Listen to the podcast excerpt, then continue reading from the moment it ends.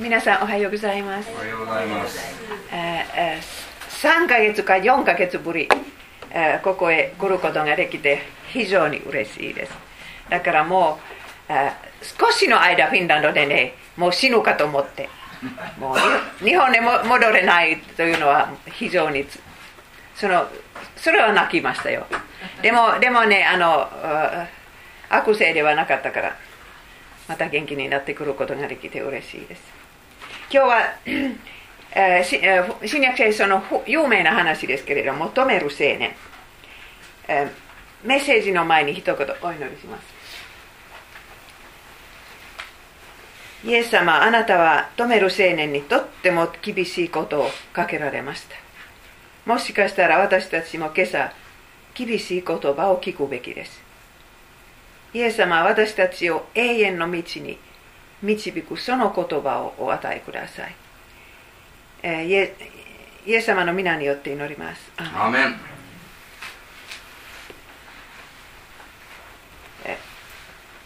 先生もうもう一回僕から読んでくださる？イエスが旅に出ようとされるとある人が走り寄ってひざまずいて尋ねた「良い先生永遠の命を受け継ぐには何をすればよいでしょうか?この人は本当に、ここにはある人と書いてあるんですけれども成功した人。他の福音書を調べてみると立場が良かった。そしてねお金があってそれからまだ若かった。そして、あの後で分かるんですけれども道徳も高い。だから本当に私には息子がいればこういう人に育てたいですね、本当に正直な人でもお金があってもお金のことで汚いことをしてない。女のことでもそういう遊びはしてない。成功した人は普通そういう誘惑は大きいですけれどもこの人は立派な人だったんです、でもでもねあの一つだけ問題があるんです。他には問題がないと思います。だからもうユダヤ人は若いから結婚もしたしだからこの人は多分幸せな家族もいたと思います。そしてご両親もまだ生きていたかもしれませんけれども親もいつも敬ってきたというんです。だから人間関係をうまくした人でも一つ問題があるんです。今晩死んでしまったら天国へ行けるかどうか。永遠の命を受けるかどうか。これはこの日本人の問題でもなでもないでしょうか。日本人はもう世界的に見たらああかなりお金があるんですね。でも、えーあの一昨年の津波の後はいろいろ不安になって、えー道南海の津波とかいろいろもうニュースから聞いてますからお金には100%頼ることはできないと今日本人みんな分かってます。そして今晩死んでしまったらどうなるのかとと分からない日本人は何パーセントでしょうか。だから安心して今日でも死んでもいいとというのはそういう隠しは心にあったらねもう他の問題は何とか耐えることができます。でもこれがなかったらねもういくらお金があっても道徳があっても虚しいです。だからこの青年は本当に普通で誰もしなかった行動をとったんです。中近東で男性は走りません。日本ではもう侍も走ったんですけれども。でも中近東でもアフリカも一歩も走りません。私アフリカへ行った時はちょっとどこかいい急ぐ行動を取ったらね牧師先生は走ってはいけないと言うんですね。この人はみんなの前で走ります。立場のある人イエス様よりも立場は高い。走ってねイエス様はもう出かけるところですから間に合いたい。そしてひれ伏します。ユダヤ人は普通神様の前でひれ伏しましたけれどもこの人はイエス様の前でひれ伏しています。どれほどイエス様を尊敬するのかと分かっています。イエス様はきっとね永遠の命の秘密を教えてくださる。に違いないと。そういう希望を持っています、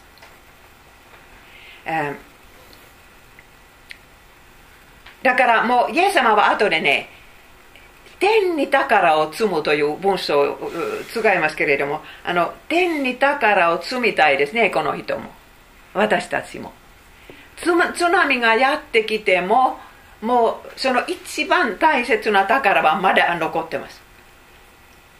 日本にはそんな場所はないです。火山火山とか地震とか津波とかそういうのでもうどこに置いてもなくなる危険性があるんですけれども天にあったらなくならないですね。はい。あ私ですね。これ、えー、もともとねその永遠の命というのは皆さんそれはもう聖書の最初に出てくるんです。創世記の中では。その時神様はこの世と人間を作りになったばっかりの話ですけれども神様はもうご自分の手で園を終えてくださったんです。その園にはいっぱいあの果物の木を植えられてそして真ん中には永遠命の木を植えられたんです。はい主なる神は東の方のエデンに園を設け自ら形作った人をそこに置かれた。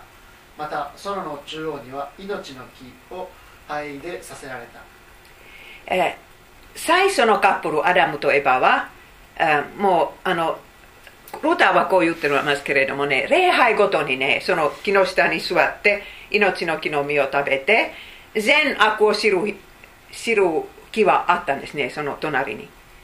これは食べなかった。神様は食べてはいけないと言われましたから。それは最初のカップルの礼拝だったみたいです。でも2人は罪を犯してしまってからねパラダイスから追放されてしまった。それからもその命の木のところへみんな人類は行きたいです。文化は何であっても宗教は何であってもその命の木木の実を食べたくて食べたくて。死死が怖いから。最後に死がやってくるからもうここここのことは全部虚しい。そして今日今日産む可愛い赤ちゃんもね結局死んでしまう。だからこの命の木木、永遠止める青年は永遠の命を受け継ぎたい。このこの実を食べたいという人なんですね。青年青年はよくこの話を知ってたんです。ユダヤ人はみんなも聖書の最初の話暗記してたんです。はい。あ、えー、お願いします。イエスは言われた。なぜ私を良いというのか。神を一人の他に良いものは誰もいない。びっくり仰天。神の他にはいい人がいませんか？この人はもうあれほど道徳が高くて頑張ってきた人ですけれどもイエス様がここに言われるのは実はあなたはいい人ではない。でも青年にはそれを聞く耳がないんです、えー、よどうしてイエス様を良い先生と呼ばれるでしょう呼ぶでしょうか。もちろんあのイエス様を非常に尊敬すると思います。でもイエス様がここで言ってるのはねもしあなたは私を神様と思わなかったらね良いと言わないでください。そういう意味です。だからこの世の中には良い方はいい方は一人だけ。それは神様だけ。ただ聞く耳がないんです、えー、本当にこの人は自分はいい人だと思います。周りもそう思うし親もそう思います。先生たちも非常に褒めたと思いますよ、えー、だからもう決して悪い人ではないです。人間と人間を比べたらこの人はずっといい方。でも神様のえ標準で見たらそうではなかった。はいお願いします。殺すな会員するな盗むな偽証するな奪い取るな。父母を敬えという掟をあなたは知っているはずだ。すると彼は先生そういうことは皆子供の時から守ってきましたと言った。大したもの。皆さん子供の時から。例えば親親を敬いなさい。親に反発しなかった青年です。そして青年時代になったらももちろんそういう性的な誘惑あのセックスの誘惑が大きいですけれども その時もこの戒めは堪忍するなというのは結婚前も性的な関係を持ってはいけないという戒めです。あの正しい結婚相手を待ちなさいということ。それも守ってきた、えー、そしてお金のことで、えー、ここは2つの戒めが出てくるんですけれどもお金のことで正しいことをしてきた、えー、周りの誘惑に いつも買ってきた人です。多分お金でもう貧しい人を食べさせたとかそういうこともしたに違いないです。イエス様はこの戒めを並べる時はね全部実会を言わないんですね。最初の方を言わ言われないんです。人間と神との関係はここで出てこない。神様はただお一人だけ。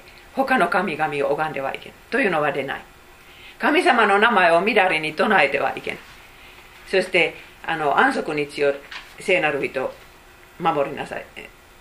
それも出てこないんです。だから人と神との関係はまだ出てこないんですけれどもこれからイエス様はそれを言われます、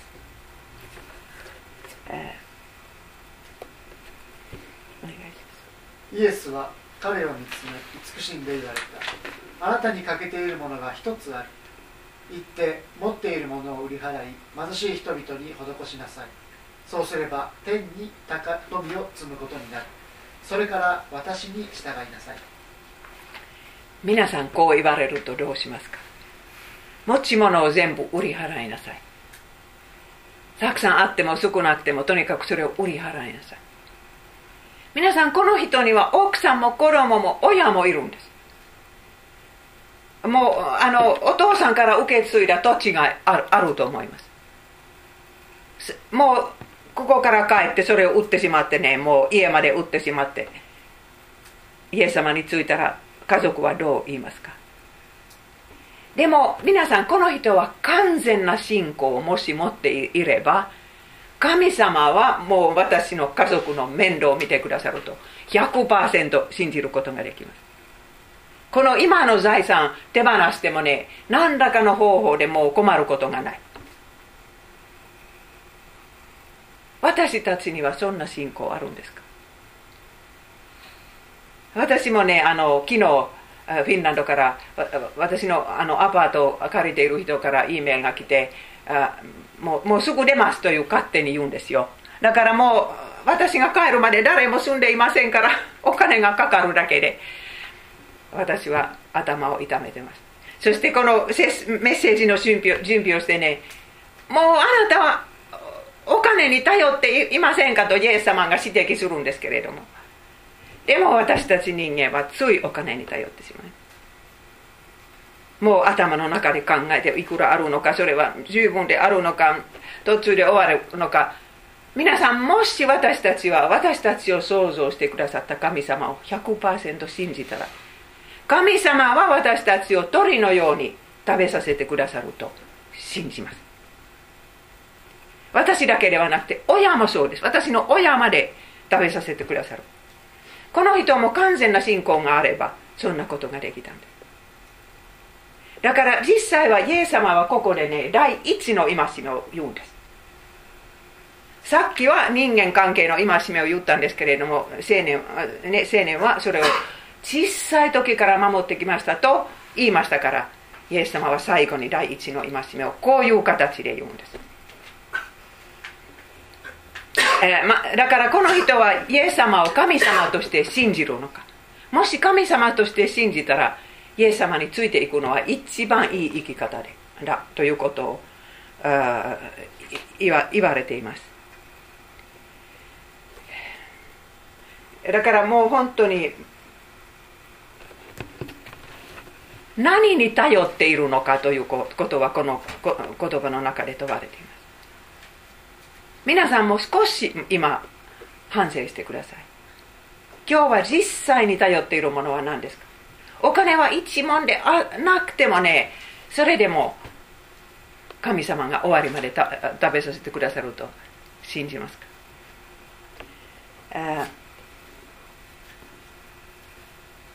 でもとにかくもう天国に宝を積むことができたらいいと思いますけれどもこの人はイエス様のところから出て行ってしまった。お願いします。その人はこの言葉に気を落とし悲しみながら立ち去ったたくさんの財産を持っていたからである。永遠の命を得るためにはもうちょっと優しい方法があるとばかり思ってたんですけれども。でもかなりの覚悟もあったと思います。イエス様のところへ行ったらねイエス様はこうしなさい。厳しいこと言ってもそれは従うつもりだったんですけれどもここまでは無理。皆さんイエス様はどういうことをこの中で教えていらっしゃるでしょうか？こんな厳しいことを言って。イエス様は前もって分かりになったでしょう。こんなことを言われると出て行ってしまう。こんな成功した人は弟子にするチャンスがあったのにね。厳しい言葉によってある意味で追い出されてしまいますね。でもこの人はね立法の道を歩みながら天国へ行きたかった。救われるためにはどうしたらいいですか？どう信じたらいいですかと言い聞きませんよ。どうしたらいいですか？何をしたらいいですか？そしてイエス様の返事はあなたはもし立法の道を通して天国へ行きたいと思ったらもう完全になりなさい。え、だから実はね皆さん天国に2つの道があるんです。2本の道があるんです。その1つは行いの道。他の宗教は全部行いの道だけです。こういう人になったら、え、悟りとかもう救いとか得られる。でももうもう一つの道があるんです。それは福音の道です。キリスト教会の一番中心的なことは福音なんですけれどもこの人は福音の道を歩みたくないです。なぜですか？立派な人ですから。イエス様についていったのはね成功していない人だけ。だからだから皆さんねもうもうもちろん自分も子供たちも成功してほしかったでしょう。でも今成功しすることがなくてもそこにはね一ついいところがあるんです。こういうふうに簡単にイエス様のところから出て行ってしまうことはできません。そして私の兄弟もおの目も考えたらねみんないろいろ重荷を負ってますけれどもでもその重荷のいいところはね止める青年のようにならなかったことです。弟も頭が良くてもう学校で成績が良くてだからもう本当に成功した人に十分なる可能性があったんですけど全然ならなかった、えー、イエス様はこの人を慈しんでこう言われたと前の21節に書いてあった。イエス様はこの人を愛していながらこんな厳しいことを言われたんです。こういう人に優しいことを言ったら救われないです立法の道を歩みたい人にはねもうその立法終わりまで守りなさいということを言うべきですよ、えー、そしてねあのイエス様は人を愛していましたけれども厳しいことを言われた私たち教会でもそうです人を愛していますから牧師とか宣教師はいつも優しいことばっかり言うべきだと思うクリスチャンがいるんですけれどもイエス様は決してそうではなかった。愛しているからこそ厳しいことを言われたんです。その人をもうあの自国の道から永遠の命の道に導こうとしておられるからそのためには厳しい言葉も大切です、えー、はい。その次はい。イエスは弟子たちを見回して言われた。財産のある者が神の国に入るのはなんと難しいことか。弟子たちはこの言葉を聞いて驚いた。イエスはさらに言葉を続けられた。子たちよ神の国に入るのはなんと難しいことか。金持ちが神の国に入るよりも楽だが針の穴を通る方がまだ優しい。こういう絵をインターネットから昨日見つけましたけれどもでも本当のラクダとこれぐらいのラクダと本当の針を想像してください。ラクダはそのその中に頭を突っ込んでいることを想像したら笑いたくなります。無理です。お金に頼っている人はとかねいろいろ他の宗教に頼っている人はイエス様の他にね何かに頼っている人は天国に行くには無理。イエス様はそんなことを言われています。弟子たちは本当にびっくりするんです。もうこんな道徳の高い人は当然天国へ行くと思ったんですけれども。人間の普通の考え方はそうです。立派な人が救われる。でも皆さん本当にね今日先週の歩みを振り返ってみたら立派でしたか？喧嘩がなかったんじゃではないですか？そしてもうもうこれはしてはいけないことですけれどもしてしまったとかきつい言葉とか良くないやり方。そういう人は立法の道を通して天国へ行くのは無理。お願いします。弟子たちはますます驚いてそれでは誰が救われるのだろうかと互いに言った。イエスは彼らを見つめて言われた。人間にできることではないが神にはできる。神は何でもできるからだ。救われることは人間にはできないとここにはっきり書いてあるんです。自分を救うことは人間はできない。いくら頑張ってもできない。でも神様にはできる。神様は何でもできる。この聖書の神様は、えーだからもしねこの止める青年はイエス様のところから去っていなかったらねこれからのことをこの目で、えー見ることができたんです。つまりイエス様にこれから起こることです、えーここにはもう一回人間には、えーできないんですけれども神様にはできるというその文章の内容は何ですか？どうやって神様はあの道徳の高くない人を高い人でも高くない人も救うことができるのか。それはここにあります、神様ご自身がああのねイエス様には天国にはすごい宝があったんです。お父様の愛。そしてもうすごい神様であるイエス様はあの赤ちゃんとして馬小屋で生まれます。そんな貧しい人はいないんですね。そしてあのゲッセマネで祈られた時はもう血の汗を流されたんです。なぜかというとねその時一番素晴らしい宝お父様の愛を手放さないといけないんです。そしてあの十字架の上で道道徳を守れなかった人の代わり身代わりになってイエス様が死な死なれたんです。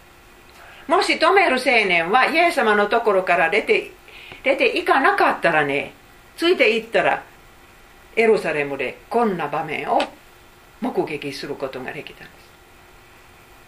出て行ってしまったのは残念です。福音の道を見ませんでしたから。だからその人間にはできないんですけれども神にできる救いの方法はこれです。イエス様がか身代わりになって私たちのために死なれたこと。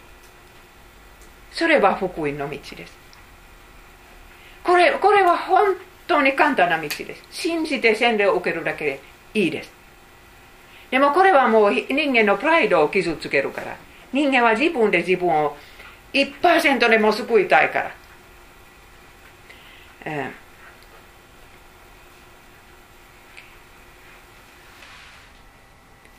もう一度。ああいえいえ。この箇所も読んでください、はい、あなた方は私たちの主イエス・キリストの恵みを知っています。すなわち主は豊かであったのにあなた方のために貧しくなられた。それは主の貧しさによってあなた方が豊かになるためだったのです。そうだからイエス様はこの十字架の死と復活によって私たちのために天国に宝を用意してくださった。お家があるんですもうただで入れるうち。そして永遠の命。永遠の幸せ。そういう宝を私たちのために用意してくださったんです。でもその宝の代価はこれです。対価を払わなくちゃいけなかった。だからこれもその交換プレゼントです、えー、でもね今私は最初にね命の木の話をしましたけれども今どこで私たちが命の木の実を食べることできるでしょうか？それはこの教会です。生産式です。イエス様の体とイエス様の血。それそれは今命の木の実になってます。それを食べると永遠に生きる。はい。私は天から降ってきた生きたパンである。私の肉を食べ私の血を飲む者は永遠の命を得私はその人を終わりの日に復活させる。そうです。だから本当にね洗礼を受ける人は生産式に預かることができますからあこれはこれは命の木の実を食べることです、え、そしてねだから教会から離れてしまうのは人生の一番大きな失敗です。この命の木から離れてしまうから。お家で自分一人で信仰を守ることができない。そのためにはクリストさんの交わりもメッセージもそしてあの洗礼も生産式も必要です。皆さんこのことを想像してください。もしもしねこの止める青年はイエス様から行かないでもう家を売ることができないとか親を捨てることができないとかそれをイエス様の前でひれひれ伏しながら言ったらね先生私はできないんです。でもこのまま私を受け入れてくださいませんかと。私はもうあの道徳は高いですけれどもそこまでできない。罪人です。そんな告白したらねイエス様の返事は何だったと思いますか？その時イエス様はこの人を自分の弟子にしたんです。その人は本当にもう自分の財産を捨てることができなくても。それは罪だと認めることができたら信仰は足りません。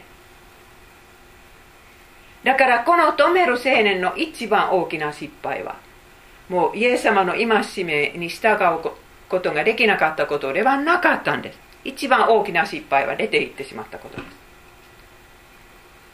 でもイエス様はもしねこんな厳しいことを言われなかったら絶対この人は天国へ行けない。今うちへ悲しみながら帰るんですけれども、え、もうあの永遠の命はない。永遠の命がない。それを考えながらこれから生活します。だからもう一回イエス様のところか教会のところにあの戻る可能性があったんです。結局したかどうか知りません、えー、後で、後の世で永遠の命を受けるとイエス様も言われますけれども皆さん天国は素晴らしいところです。そして天国はねあのイエス様が私たちを待ってます。私たちの本当の友達。私たちを心から愛してくださった方。私たちの罪を1000回も1万回も許してくださった方。だからもう本当にあの止める青年の間違いを繰り返さないようにお願いします。人間関係のために教会から出て行ってしまうとかねそういうクリスチャンが多いですけれどもそしてあの私先週違う教会行ったんですけれどもそこでもそういう人と話し合って教会に来なかったんです。私会いに行ったんですね後で。だからいくら教会行ってもねもう行ってよかったという感じがしないと言ったんですね。でもでもねもう気持ちに信じてはいけません。とにかく教会にはね命の木が生えてるから。だからもうここの人は悲しい人ですそれから。もう自分のお金から喜びを受けません。そしてこの箇所の最後ですけれどもお願いします。ペトロがイエスにこの通り私たちは何もかも捨ててあなたに従ってまいりましたと言い出した。イエスは言われた。はっきり言っておく。私のために私のためまた福音のために家兄弟姉妹母父子供畑を捨てた者は誰でも今この世で迫害も受けるが家兄弟姉妹母子供畑も100倍受け後の世では永遠の命を受ける。ペテロは弟子になった時は本当にもうさっきの青年と違って親も捨てたし奥さんも子供も置いて弟子になったんですけれどももちろん時々は帰るんですけど。だからイエス様はねこの世の上で100倍をこれは100倍になって受けるというんですね。皆さんペテロはこれから35年も伝道して最初はもうユダヤの中それから外国まで行って、えー、伝道するんですけれども本当にもともとの奥さんとお母さんと子供たちと比べたらこの信仰の兄弟姉妹は100倍にもなる。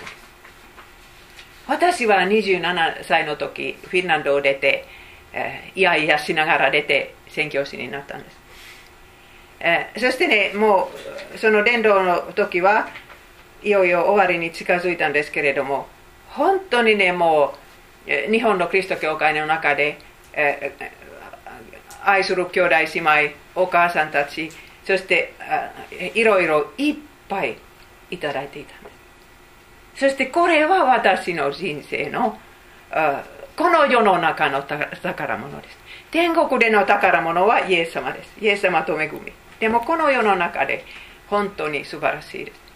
フィンランドには山もないし田んぼもないんですけれどもここでどちらも私は自分の畑の代わりにえもう、えここで受けて山登りするようになってもういろいろ素晴らしいことを日本で経験しましたから。ここには迫害という言葉もあるんですけれども伝道していたら迫害もある程度まで受けますけれどもそういう中ででは喜びもあります。だから本当にイエス様は私を日本の宣教師にしてくださってくださったことを感謝します。はい。あのもう一回言いますけれどもあの止める青年はお金があったから出て行ってしまう余地があったんです。でもでもねあなたにはもう大きな苦しみがあってそこから逃げられないというそういう人生であればねイエス様のところから出て行ってしまうのは難しくなります。だからその重荷重荷は大切です。そして子供のためにはもちろんこんなこんな人生を望んでます。親は誰でも。成功してお金もあって人間関係が良くて道徳も高くて。でももしあなたの子供はそうならなかったらねそういう中から本当の真理永遠の命を求めるようになるとは望んで望むことができます。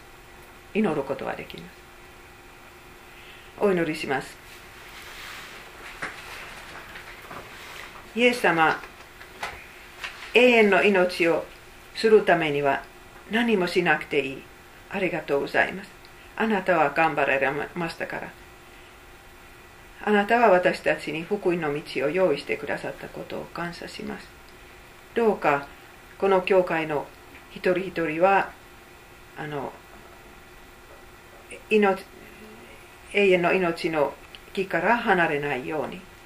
また私たちの愛する者子供たち親戚の子供たちもこの道に入りますようにお願いいたします。また日本人の半分以上はこの福音の道を知りませんけれどもどうかキリスト教会を通してそれを知らせてください。いつかこの国にはリバイバルも起こって送ってください。イエス様の皆によって祈ります。アーメン。えこれは報告の時に見せたいですけど先生今いい？後でいい？はい、あの私の残ってるプログラムなんですけれどもあの聖書学院で聖書の女性を土曜日に月1回教えます。そしてあの今は党の戒めですけれども1月からエリアの総会。